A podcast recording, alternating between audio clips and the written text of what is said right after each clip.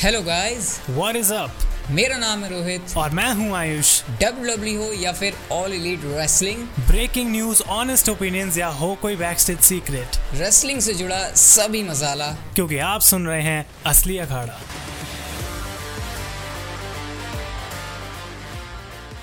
तो guys welcome back to another episode of असली अखाड़ा। और भाई अभी तक आपका जो सपोर्ट रहा है पॉडकास्ट के ऊपर बिल्कुल कमाल का रहा है। कल ए e का ऑल आउट पेपर भी हुआ और उसके अंदर बहुत सारे बड़े शॉक सरप्राइजेस देखने को मिले। प्रॉब्लली सबसे बड़ा शॉक वाला पेपर भी हम कह सकते हैं इस साल का। बहुत सारी चीज़ें हुई हैं। Daniel Bryan Adam Cole CM Punk का फ़र्स्ट मैच था। उन सब के बारे में बात करेंगे और आखिर क्या पॉजिटिव नेगेटिव इम्पैक्ट इस चीज़ का पड़ सकता है ए e के ऊपर और साथ के साथ डब्ल्यू e के ऊपर। और भाई, अगर आप पॉडकास्ट सुन रहे हैं, किसी भी प्लेटफॉर्म पर फटाफट से फॉलो कर दें। अभी तक आपके सपोर्ट के लिए थैंक यू और ऑब्वियसली हमेशा मेरे साथ जो है, रोहित जुड़ते हैं। तो रोहित भाई, क्या हाल चाल है और क्या कर दिया भाई ऑल आउट में कल? हाल चाल देखो, बिल्कुल बढ़िया है और बहुत सारे लोगों को अभी तक यहाँ पर ना सिर्फ़ एकदम हरी हरी सुनहरी वादियाँ दिखाई दे रही होंगी ए डब्ल्यू ऑल आउट के अंदर। डब्ल्यू डब्ल्यू के हो सकता है यहाँ पर सिर्फ़ नुकसान ही दिखाई दे रहे हो, लेकिन इस एपिसोड को जब आप पूरा सुनोगे तो शायद आपको थोड़ी सी रियलिटी पता चलेगी ए डब्ल्यू के बारे में भी कि शायद यहाँ पर उनके कुछ नेगेटिव चीज़ें भी निकल कर आ रही हैं ऑल आउट से। लेकिन जहाँ तक बात रही सबसे पहले हमारे डैनल ब्रायन की, जो कि एक्सपेक्टेड था उनका आना मतलब वेट ही कर रहे थे कि अब आएगा डैनल ब्रायन अब आएगा डैनल ब्रायन और जो डैनल ब्रायन का थीम सॉन्ग बजा, जिस तरीके से वो आए, आयुष, मेरे को एक बात बहुत अच्छी लगती है, पता है डब्ल्यू की, वो ये है कि वो बिल्कुल चीज़ है ना, अगर उनकी ऐसी लगती भी है कि भाई ये ऑब्वियस सा होने वाला है, तब भी वो थिंग्स ऐसे निकाल कर लेकर आते हैं कि वो इंटरेस्टिंग लगती है। जैसे अगर चीज़ें ऑब्वियस हो गई थी, तब भी यहाँ पर बड़ी चीज़, पता मुझे क्या लगी? कि उन्होंने ऐसा नहीं किया कि उन्होंने कैनी उमेगा और डैनल ब्रायन का सिर्फ़ फेस ऑफ़ दिखा दिया और हमको पता लग गया कि ए डब्ल्यू चैंपियनशिप के लिए मैच होगा। वहाँ पर हमको जंगल बॉय देखने को मिले, वहाँ पर लूचा सॉरस थे, वहाँ पर क्रिश्चियन केस थे, कैनी उमेगा एडम कोल, सारे लोग मिक्स में थे।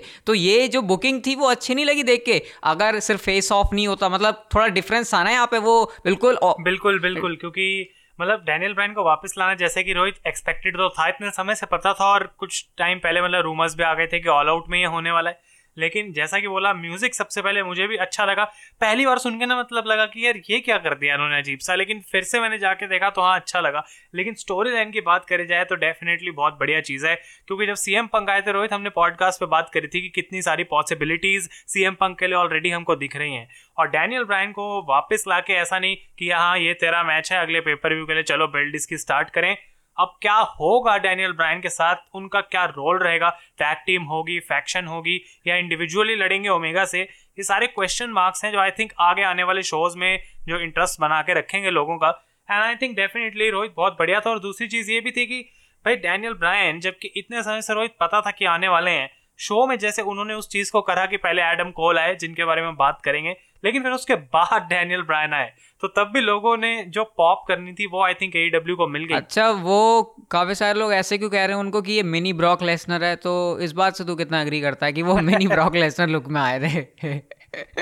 मतलब काइंड ऑफ़ कह सकते हैं कि भाई कंपेयर कर सकते हैं। आई थिंक पोनी टेल थोड़ी ब्रॉक की ज़्यादा लंबी है बस उतना फ़र्क है। लेकिन मतलब लुक में सिमिलैरिटीज डेफिनेटली है, लेकिन आई डोंट थिंक वो पर्पस पे करा गया है कि हाँ भाई ब्रॉक लेसनर अब पोनी टेल में आ रहा है तो हम डैनियल ब्राइन को पोनी टेल में लाएँगे। क्योंकि वो चीज़ का कोई वैसे भी फ़ायदा नहीं है ना ही कोई उससे फ़र्क पड़ेगा। लेकिन तो फ़र्क पड़ेगा फ़र्क एक बंदे को पड़ेगा और वो है विंस मैकमैन अभी इस टॉपिक के ऊपर हम लोग आएँगे कि कैसे विंस मैकमैन को बहुत ज़्यादा इससे चुल हुई होगी जस जब डैनल मैन अब ए कंपनी के अंदर आ गए हैं। लेकिन जे लेकिन डैनल मैन का जैसे हमने कहा आना बहुत ज़्यादा ऑब्वियस था। लेकिन जिसका आना ऑब्वियस नहीं था एडम कोल वो नाम है। एडम कोल का थीम सॉन्ग प्ले होता है। एडम कोल आते हैं रिंग में। एडम कोल बेबे वाला चैंड भाई वो जिस तरीके से क्राउड ने किया था ए का क्राउड पहली बार एडम कोल बेवे करता है। ये मुझे लगता है याद रखा जाएगा ए की हिस्ट्री के अंदर कि पहली बार सही मौके पर बिल्कुल परफेक्शन के साथ क्राउड ने बिल्कुल मिलके किया था। वो बहुत ही ज़्यादा मस्त मूवमेंट था और वो गले मिलना यंग बक्स के साथ बुलेट क्लब की यादें ताज़ा करना एन जी का ग्रुप हुआ करता था। डोमिनेंट फैक्शन अनडिस्प्यूटेड एरा एकदम से एडम कोल ने भुला दी। ये इसके ऊपर क्या, इसके ऊपर क्या रिएक्शन है? और पता है मतलब बढ़िया बात क्या है कि जब एडम कोल वहाँ पे आए ना तो वो जो चैंट हुई मतलब ये एक चीज़ बहुत बढ़िया ए डब्ल्यू की कि भाई प्रॉब्ली मुझे नहीं लगता कि हर बार ये चीज़ डब्ल्यू डब्ल्यू में होती है, लेकिन आई थिंक ए डब्ल्यू की ऑडियंस जो है, इन टाइप के रेसलर्स को ज़्यादा जानती है, जो इंडी सर्किट से आते हैं। अब ऑब्वियसली एडम कोल ऑलरेडी एक पॉपुलर स्टार है जो एनएक्सटी से आ रहा है, लेकिन तब भी अगर कोई स्टार ऐसा आता है तो उसकी चैंट्स वगैरह ना ए डब्ल्यू के क्राउड को आई थिंक पता होती हैं। और अगर ये हम कह सकते हैं कि सीन डब्ल्यू डब्ल्यू में होता तो शायद लोग पहली बात तो ये सोच रहे होते हैं कि भाई, आखिर ये कौन है? और उसके बाद इसकी चैंट्स तो दूर की बात है। जैसे अगर एक एग्ज़ाम्पल दूँ तो कैरिन क्रॉस का हम ले सकते हैं मंडे नाइट ड्रॉ पर रोहित की। जबकि हम जानते हैं एनएक्सटी में कितना कमाल का रिएक्शन मिलता है हमेशा कैरियन क्रॉस को। लेकिन मंडे नाइट रॉ की ऑडियंस कहीं ना कहीं थोड़ी कंफ्यूज लगती है कि आखिर भाई इस बंदे से हम उतना रिलेट नहीं कर पाए। बहुत बहुत सही बात बहुत सही बात है कि ए डब्ल्यू का जो क्राउड है ना भाई वो तुमको कभी भी डिसअपॉइंट नहीं करेगा। स्पेशली सुपरस्टार्स को ऐसे में मुझे लगता है ना कि बहुत ज़्यादा मज़ा आ जाता होगा यार कि जब क्राउड भी तुम्हारे साथ ऐसे इंगेज रहता है तो एडम कोल ने डेफिनेटली उस मूवमेंट को तो मैं कह सकता हूँ कि मतलब इंजॉय किया होगा। और और बढ़िया बात यह है कि जैसा कि बोला अभी भाई बुलेट क्लब का हमें जो है वो फ्लैशबैक भी दिया लेकिन साथ के साथ अनडिस्प्यूटेड एरा को डिच भी कर दिया है बोल के, कि दी इलीट जो है अब पूरी प्रोफेशनल रेसलिंग के अंदर सबसे बेस्ट फैक्शन बन चुकी है। एंड आई थिंक उस पॉइंट पे सारे लोग चाह रहे थे कि, भाई, चल डैनियल ब्रायन तो आया नहीं, क्या कर सकते हैं? लोग थोड़े डिसअपॉइंटेड भी थे और सबको लग रहा था कि ये ओमेगा को अटैक करेगा, लेकिन फिर जब उसने वो अटैक करा जंगल बॉय को और एडम कोल कहते हैं कि are you ready for the story time with Adam Cole bay bay तो जो चीयर मिली मतलब एज अ हील भी टर्न करने के बाद भाई वो मतलब बहुत मस्त अच्छा थोड़ा सा ये नहीं कह सकते कि डैनियल ब्रायन के डेब्यू ने एडम कोल के डेब्यू को थोड़ा सा दबा दिया। आई थिंक कह सकते हैं लेकिन ए डब्ल्यू e शायद ये सोच रही है कि भाई हम 22 सितंबर को न्यूयॉर्क जा रहे हैं और कोविड का सीन जो है वो क्लियर नहीं है। और अगर इनमें से कोई एक डेब्यू हम आगे के लिए बचा के रखते हैं और बाद में वो नहीं हो पाता तो शायद पूरे प्लान्स जो हमारे खराब हो सकते हैं। तो उसकी वजह से उन्होंने क्या सोचा कि भाई क्या करें? चलो टाइम तो बचा है नहीं और हर हफ़्ते नया बंदा लाएँगे तो उसमें भी सेंस नहीं बनती। तो डैनियल ब्रायन और एडम कोल को उन्होंने एक ही स्टोरी लाइन के अंदर इन्वॉल्व भी कर दिया ऑपोजिट एंड्स पे भी रख दिया एंड आई थिंक कि एडम कोल के डेब्यू को और ज़्यादा चीयर करा जाता, उसके बारे में बात करी जाती, रोहित ये बिल्कुल सही है, लेकिन अब डैनियल ब्रायन आ गए हैं तो दोनों की बात होगी, लेकिन तब भी हाँ डैनियल ब्रायन क्योंकि ज़्यादा पॉपुलर है लोगों के बीच में तो वो थोड़ा सा जो स्पॉटलाइट है, उनके ऊपर आई थिंक ज़्यादा रहेगा। स्पॉटलाइट एक बंदे के ऊपर रही थी, क्योंकि सात सालों का इंतज़ार खत्म होता है, और वो था सीएम पंक ने जब अपना रेसलिंग के अंदर किया return in ring debut match A का, उनका हुआ CM Punk versus Darby Allin देख आयुष, अगर मैं इसके ऊपर अपना पहला थॉट दूँ ना पॉडकास्ट के एपिसोड के अंदर तो मैं ये नहीं कहूँगा कि ये match out of this world था, कि वाओ मूवमेंट मेरे को कुछ कोई इस मैच से देखने को मिला। लेकिन मैं कहूँगा कि अगर मैं इस मैच को देखूँ, और किसी भी पॉइंट पर मैं ये सोचूँ कि ये बंदा सात साल के बाद अपना पहला मैच रेसल कर रहा है, मैं ये बात सोच भी नहीं सकता कि वाकई में ऐसा है। किसी बंदे को मैं मैच दिखा दूँगा जिसने प्रो रेसलिंग देखी ना हो और मैं उससे पूछूँ कि भाई क्या तुझे लगता है कि ये बंदा सात साल के बाद वापस से रेसलिंग करने आ रहा है? इसने इससे पहले कोई मैच लड़ा नहीं है। तो शायद वो कहेगा नहीं मुझे भी कहीं से देख के ऐसे नहीं लगता। तो सीएम पंक की इस परफॉर्मेंस की दाद देनी पड़ेगी भाई डार्बी एलन के सामने। और, और मैच से पहले मैच में मैं अपना ओपिनियन दूँगा लेकिन उससे पहले रोहित मैं पूछना चाहता हूँ सीएम पंक के गेयर के बारे में क्या थॉट्स हैं? क्योंकि मैं सोच रहा था कि काइंड ऑफ़ वैसा सिमिलर होगा जैसा डब्ल्यू डब्ल्यू e में था, लेकिन क्या कभी याद भी है कि कब लास्ट टाइम इस टाइप के गेयर में हमने सीएम पंक को देखा था? यार गियर से जब मैंने पहली बार देखा तो अगर ठीक है फुल पैंट्स एंड ट्रंक्स नहीं है, वो चलता है, लेकिन यार कलर मुझे थोड़ा सा ना ब्लैक अजीब लगा। मुझे ऐसा लगा कि ये थोड़ा सा डिफरेंट वाला है कोई सीएम पंक आ गया है। ऐसा लग रहा है कि हाँ वाकई में ये सात साल बाद वाला सीएम पंक है। मैंने इस बात को हजम किया, किसी तरीके से पचाया अगर वो ब्लैक की जगह थोड़ा सा वाइट कलर होता तो शायद थोड़ा सा सूट करता। एक तो दोनों के कलर भी सेम हो गए ना डार्बी एलन की पैंट्स भी ब्लैक है सीएम पंक की भी। तो थोड़ा सा मामला गड़बड़ हो गया, लेकिन यार, कपड़ों से क्या फ़र्क पड़ता है। रिंग गियर एक थोड़ा सा एड एलिमेंट ऐड करता है लेकिन खैर इतना भी ज़्यादा कोई फ़र्क नहीं पड़ता। इसके ऊपर कुछ ज़्यादा।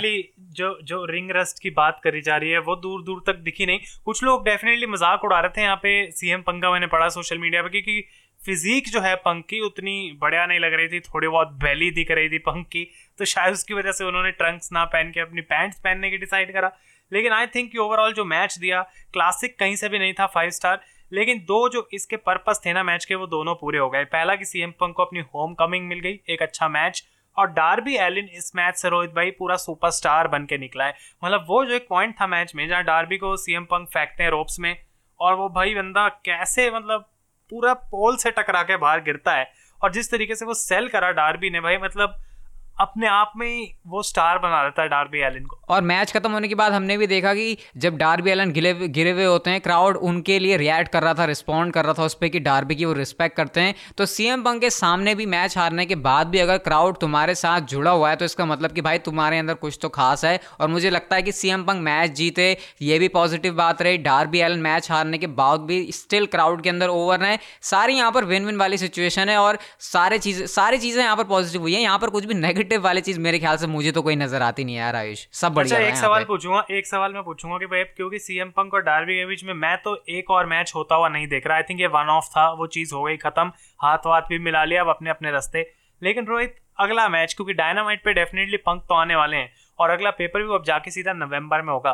तो क्या हो सकता है पंक के साथ? अब क्या मतलब ये पर्सनल चॉइस है लेकिन क्या देखना पसंद करेगा पंक के साथ? देख यार, मैंने ड्रीम मैचेस के अंदर अपनी लिस्ट बता दी है। नंबर वन पर जो है, मैं तो चाहूँगा वो अभी हो जाए C M Punk versus M लेकिन मुझे पता है, वो किसी बहुत बड़ी स्टेज के लिए होगा। लेकिन अब अब ऐसे मैं ये नहीं चाहता कि सी एम पंक का ये जो मोमेंटम है ना टूटे। तो कोई छोटा स्टार बिल्कुल ही मत डालना सी एम पंक के सामने। बस मैं इतना टोनी खान को सजेस्ट करना चाहूँगा एडवाइस करना चाहूँगा। कुछ बड़ा ही रखना, ताकि सी एम पंक का मोमेंटम बना रहे। बाकी तो मेरे से ज़्यादा टोनी खान ही जानते होंगे कि कैसे सी एम पंक को, या फिर खुद सी एम पंक जानते होंगे कि उनको अच्छे तरीके से बुक करना है।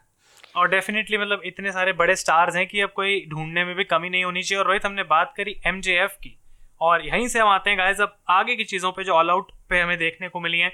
तो मेजर मेजर रोहित, क्या हाईलाइट्स रही? मतलब जेरिको और एमजेएफ के मैच से स्टार्ट करते हैं। क्या एक्सपेक्टेशंस पे डिलीवर करा? ऑब्वियसली इस मैच में एक्सपेक्टेशन पे डिलीवर करा। एक तो इसकी स्टोरी टेलिंग शुरुआत से ही बढ़िया थी। ऊपर से हमने ये भी देखा कि भैया जेरिको को अपना करियर जो है वो बचाना था तो पूरे मैच में धक धक सा भी हो रहा था थोड़ा सा कि हाँ भैया, कहीं मैच हार ना जाए। हालाँकि प्रिडिक्टेबल था, लेकिन स्टिल तो मैं इस मैच से पूरा सेटिस्फाइड था। मैं कुछ यहाँ से लेना नहीं चाहूँगा दोनों सुपरस्टार से। लेकिन भाई, जो टैग टीम मैच था भाई उस उस मैच से मतलब वाओ वर्ड बिल्कुल यही इस इस मैच को देखकर इस मैच को सोचकर यही चीज़ निकल कर आती है। ऊपर से टाइटल चेंज भी हो गया तो मेरे ख्याल से अगर तुम टैग टीम मैचेस देखो डब्ल्यू डब्ल्यू की मैं यहाँ पर बात नहीं कर रहा मैं सिर्फ़ ए डब्ल्यू की बात कर रहा हूँ। अब तक जितने भी टैग टीम मैचेस हुए हैं एक तो उनकी टैग टीम की रेसलिंग वैसी इतनी अच्छी है लेकिन मैं शायद इसको टैग टीम मैचेस अब तक जितने भी हुए हैं ए डब्ल्यू के अंदर आराम से टॉप थ्री के अंदर ज़रूर रख सकता हूँ।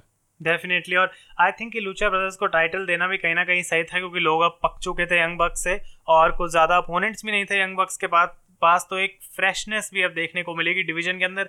और रोहित, मुझे ना ये चीज़ काफ़ी अच्छी लगती है कि भाई हर एक पॉइंट के बाद ये मतलब ए डब्ल्यू कुछ जगह सही करते हैं, कुछ जगह गलत। लेकिन मोस्ट ऑफ़ द टाइम्स उनको पता होता है कि कब सही टाइम पे हमें एक टाइटल चेंज करना ज़रूरी है। ऐसा नहीं है कि एक बार अगर एक चैंपियन है तो अब समझ नहीं आ रहा आगे क्या करना है, किसको हराना है। जैसे कि मीरो वर्सेज एडी किंगस्टन एक और मैच था शो पे, और वहाँ पे चाहते तो वो एडी किंगस्टन को जितवा भी सकते थे, लेकिन आई थिंक परफेक्ट डिसीज़न था कि मीरो को अपना टाइटल रिटेन करना चाहिए, क्योंकि एडी किंगस्टन उनके अगेंस्ट अभी इतने स्ट्रांग नहीं दिख रहे थे। लेकिन इसके अलावा अगर थोड़ा सा ओपिनियन में जानना चाहूँ, भाई मेन इवेंट के ऊपर रोहित तो वो मैच कैसा लगा? मतलब बाकी भी मैचेस थे लेकिन Kenny Omega versus Christian Cage मेरी इवेंट की यार मैंने अपनी वीडियो के अंदर भी बात करी। मेरे को ये थोड़ा सा स्ट्रेच लगा हुआ मैच लगा कि शायद इसको ज़रूरत से ज़्यादा ही टाइम दे दिया। शायद वो इस रीज़न की वजह से भी हो सकता है कि मैं मेन मेन इवेंट खत्म होने के बाद क्या ड्रामा होने वाला उसका वेट कर रहा था। लेकिन क्योंकि प्रिडिक्टेबल थी चीज़ें मेरे को पता था कि क्रिश्चियन यहाँ पर नहीं जीतने वाले ए डब्ल्यू वर्ल्ड चैंपियनशिप ये चीज़ें बात के लिए किसी और सुपरस्टार के लिए बचा कर रखेंगे। तो इसलिए बाकी चीज़ों से कंपेयर करने के हिसाब से ये उतना ज़्यादा एक्सपेक्टेशन के ऊपर नहीं डिलीवर किया और मैं ऑनेस्ट रहना यहाँ पर चाहूँगा। ये नहीं कहूँगा कि ऑल आउट बढ़िया था तो सब कुछ ही बढ़िया था। ये एक नेगेटिव पॉइंट था जो कि शायद थोड़ा सा निकाल सकते हैं यहाँ पर। लेकिन हाँ उसके बाद जो चीज़ करूँगा।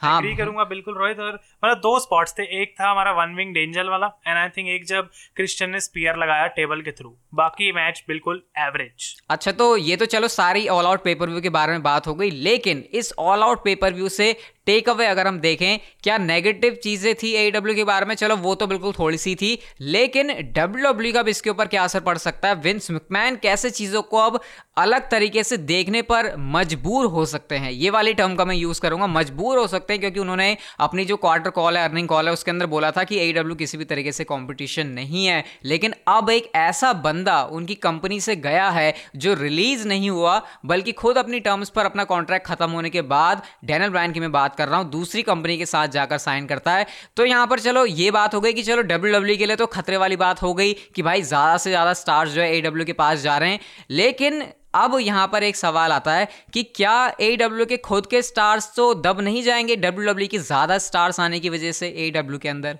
ये बहुत बड़ा क्वेश्चन है और थोड़ा सा सोच समझ कर उस इसके बारे में जवाब देना क्योंकि ये इंपॉर्टेंट चीज़ हो सकती है। आई थिंक मैं कहीं ना कहीं इस बात से एग्री करता हूँ, क्योंकि ये एक बहुत अच्छी बात है जबकि ए डब्ल्यू के लिए कि उनके पास रॉस्टर इस पॉइंट पे इतना कमाल का है कि अगर वो चाहें और अच्छे से बुक करना चाहें अपने सारे स्टार्स को तो उनको किसी चीज़ की कोई कमी नहीं है। अब इस पॉइंट पे टोनी खान अगर सोचते हैं अपने शोज़ को बुक करने के बारे में तो उनके दिमाग में बस एक चीज़ नहीं आनी चाहिए कि यार अब ना कोई बड़े स्टार की कमी फील हो रही है, क्योंकि वैसा बिल्कुल भी नहीं है। ऑलरेडी जैम पैक्ड रॉस्टर है। और अगर इसके ऊपर और एडिशंस पे एडिशंस करते रहे रिक फ्लेयर जैसे फालतू नाम जिनकी ज़रूरत नहीं है उनको लेके उनके मैच कराते रहे तो वो एक बहुत बड़ा नेगेटिव इम्पैक्ट लेगा।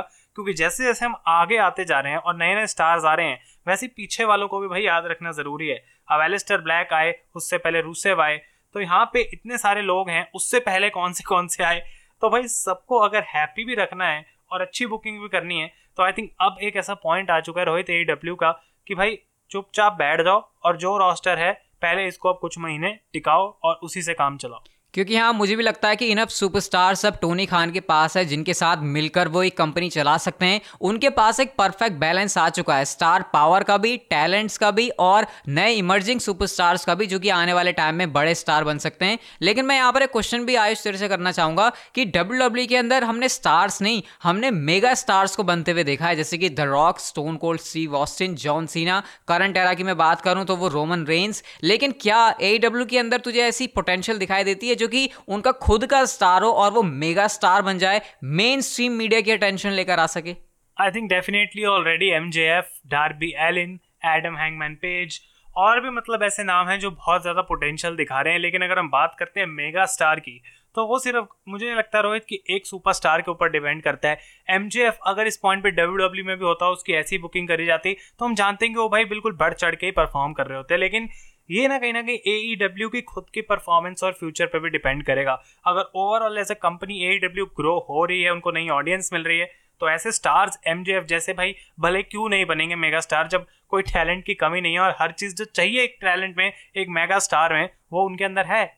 वेल डेफिनेटली आपका ये वाला पॉइंट बिल्कुल बढ़िया था कि ओवरऑल अगर तुमको मेगा स्टार्स बनने हैं तो तुम्हारी कंपनी को भी ओवरऑल ग्रो होना पड़ेगा। क्योंकि भाई, जब तुम्हारी कंपनी लार्ज स्केल पर ग्रो होगी, तभी उसके अंदर जो स्टार्स पल रहे हैं, वही है ना, तुम्हारा बगीचा जितना बड़ा होगा, तभी उस पर ज़्यादा अच्छे फूल खिलेंगे और बड़े फूल खिलेंगे, वही यहाँ पर बात है। लेकिन मैं इतना ज़रूर कहना चाहूँगा कि ऑल आउट पेपर व्यू के बाद अब विंस मैन डेफिनेटली कितना ही क्वार्टर कॉल या फिर अर्निंग कॉल के अंदर अगली बार जब इन्वेस्टर्स उनसे सवाल पूछेंगे कि भाई, अब तो तुम्हारे डैनल बैन भी चले गए, क्या तुम स्टिल ये बात बोलोगे कि ए तुम्हारे लिए कॉम्पिटिशन नहीं है और उस पॉइंट पर भी अगर विंस मैन ये बात बोलते हैं कि ए डब्ल्यू मेरे लिए कोई कॉम्पिटिशन नहीं है, मैं उसको कॉम्पिटिशन नहीं देखता तो वो डेफिनेटली झूठ बोलना ही है, क्योंकि इस समय हमको पता चल चुका है कि एक्चुअल में डब्ल्यू डब्ल्यू के अंदर माहौल कैसा है, क्योंकि जो डब्ल्यू डब्ल्यू स्टार्स है, जिस तरीके से वो खुद सोशल मीडिया पर या फिर ट्विटर के ऊपर रिएक्ट करते हैं इंटरनली आयुष, हमको खुद नहीं पता चल जाता कि क्या क्या सीन चल रहा है एक्चुअल में बैक स्टेज क्योंकि ऐसा भी नहीं है कि भाई वो बैक देख रहे हैं मतलब कि अगर सेथ रॉलिन्स जैसा सुपरस्टार भी, जो कि पता है कि भाई एक बहुत कंफर्टेबल पोजीशन में है डब्ल्यू में, उसको कोई दिक्कत की बात नहीं है। अगर वो भी मतलब उसको भी पता है कि अप्रिशिएट कर सकते हैं भाई इस कंपनी को हम। ऐसा नहीं है कि वो बैठ के ये सोच रहे हैं कि यार, हम तो डब्ल्यू डब्ल्यू वाले हैं, ये ई डब्ल्यू क्या है? तो आई थिंक डब्ल्यू डब्ल्यू को ना बस इतना ध्यान देना है कि इसको वो सीरियसली लें, और ऐसा नहीं है कि हर एक चीज़ जो ए डब्ल्यू कर रही है, उसके अगेंस्ट अब डब्ल्यू डब्ल्यू को कुछ करना ज़रूरी है। लेकिन उनको बस इतना सोचना ज़रूरी है कि भाई हमारे अगेंस्ट भी कोई है तो हम मेक श्योर करें कि हम अपना बेस्ट दे रहे हैं। और आई थिंक लोग कहते हैं कि भाई सारे रिलीज़ सुपरस्टार ए में चले जाते हैं। तो तीन अब बड़े नाम हमने देख लिए हैं। पहले जॉन मॉक्सली डैनियल ब्रायन और एडम कोल जिनका कॉन्ट्रैक्ट खत्म हुआ और अपनी टर्म्स के ऊपर उन्होंने डिसाइड करा कि हम इस कंपनी की बजाय ए में जाएँगे। और रोहित, यहाँ पे एक आखिरी सवाल मेरा यही होगा कि भाई अगर क्या डब्ल्यू में सारी चीज़ें इस समय बढ़िया चल रही होती तो क्यों आखिर कोई बंदा जो सेंसिबली जिसके अंदर सही दिमाग है, वो डब्ल्यू e जैसी इतनी बड़ी वर्ल्ड वाइड कंपनी को छोड़ के किसी एक ग्रोइंग कंपनी में जाए इसका आंसर ऑब्वियसली बिल्कुल क्लियर सा है ना डब्ल्यू डब्ल्यू e के अंदर बैक से चीज़ें सही नहीं चल रही। अभी अभी रिसेंटली हमने डिस्कस भी तो किया था कि जो केटरिंग है वो भी कैंसिल हो गई। भाई इस लेवल पर अगर कॉस्ट कटिंग हो रही है तुम्हारी तुमको ट्रीटमेंट सही से नहीं मिल रही तो तुम तब जाके ही तो डिसाइड करते हो। और ये तो सिर्फ़ केटरिंग एक अलग इशू है। यहाँ पर तो बात मेन बुकिंग की आ जाती है। तो इस वजह से जो है इतना माहौल खड़ा हो रहा है। लेकिन हाँ मैं ए e से यही कहना चाहूँगा कि भाई तुम सुपरस्टार्स तो साइन कर रहे हो लेकिन उनको ढंग ढंग से ट्रीट कैसे करना है इसको ध्यान रख लेना वरना आगे जाकर हो सकता है दो तीन चार साल के बाद तुम डब्ल्यू डब्ल्यू सुपरस्टार जो है तुम्हारे पास वही रह जाएँ और जो तुम्हारे खुद के टैलेंट्स थे, वही तुम्हारे पास इस तरीके से रह जाएँगे। तो आई थिंक ये हमने कुछ डिस्कशन किया पूरे ऑल आउट के ऊपर, किस तरीके से डब्ल्यू डब्ल्यू को इससे फ़ायदा भी है, नुकसान भी है। ए डब्ल्यू के ऊपर भी कैसे फ़ायदे और उनके नुकसान की बात हो सकती है। अब नेक्स्ट हम एपिसोड में डिस्कस करेंगे। लेट्स सी कौन सा हमारे पास पॉइंट आता है और कैसे हम आपके सामने आते हैं नए एपिसोड के साथ। लेकिन फ़िलहाल के लिए जिस भी प्लेटफॉर्म के ऊपर गाइज़ आप लोग हमको सुन रहे हो स्पॉटीफाई के ऊपर सुन रहे हो तो फॉलो करके नोटिफिकेशन ऑन कर लेना, ताकि आपको नोटिफिकेशन टाइम से मिलती रहे और हम आपसे मिलते हैं असली अखाड़ा के नेक्स्ट एपिसोड में। तब तक के लिए good bye and take care